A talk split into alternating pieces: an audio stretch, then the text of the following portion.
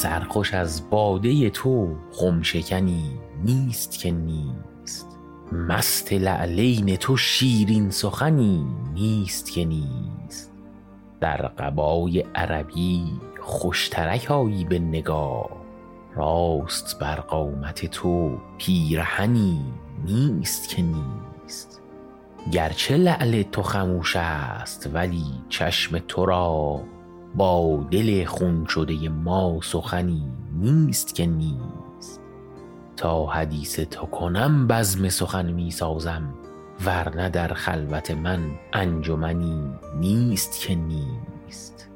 ای مسلمان دگر اجاز سلیمان آموز دیده بر خاتم تو اهرمنی نیست که نیست.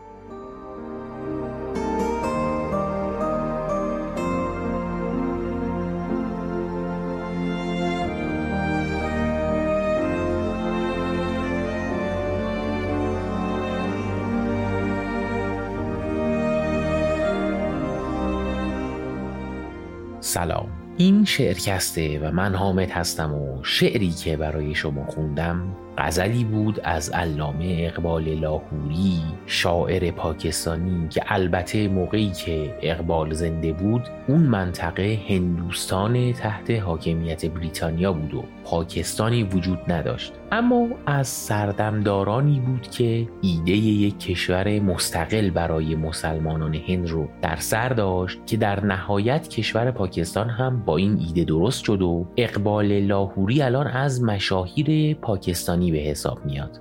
در قسمت هجدهم پادکست بوتیقا اشعاری در زبان فارسی رو معرفی کردیم که همه به نیست که نیست ختم می شدن و یکیشون همین شعر علامه اقبال بود که اونجا معرفی شد و کامل شدش اینجا خونده شد.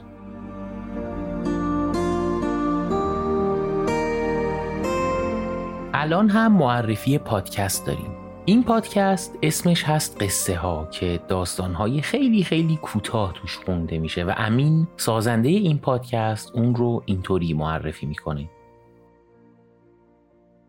سلام من امین هستم و پادکست قصه ها رو دارم.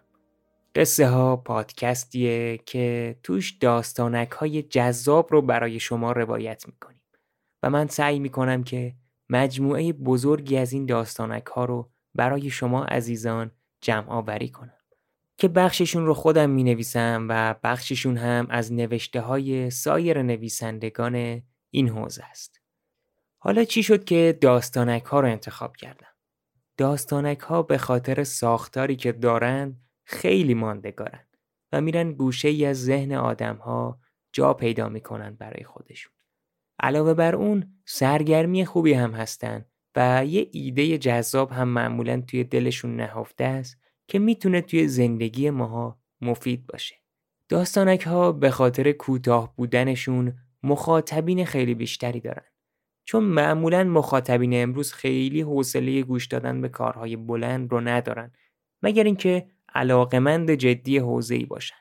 و نکته دیگه این که توی تاریخ ادبیات جهان و خصوصا تاریخ ادبیات خودمون این داستانک ها که عموما با عنوان حکایات شناخته می شدن جایگاه خیلی مهمی رو داشتن.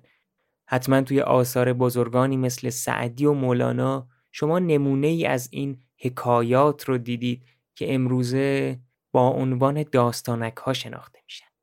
خوشحال میشم شما دوست عزیزی که صدای من رو شنیدی به جمع شنوندگان قصه ها بپیوندی و اگر هم داستانک خوبی سراغ داری برای من ارسالش کنی تا با بقیه به اشتراکش بگذاریم.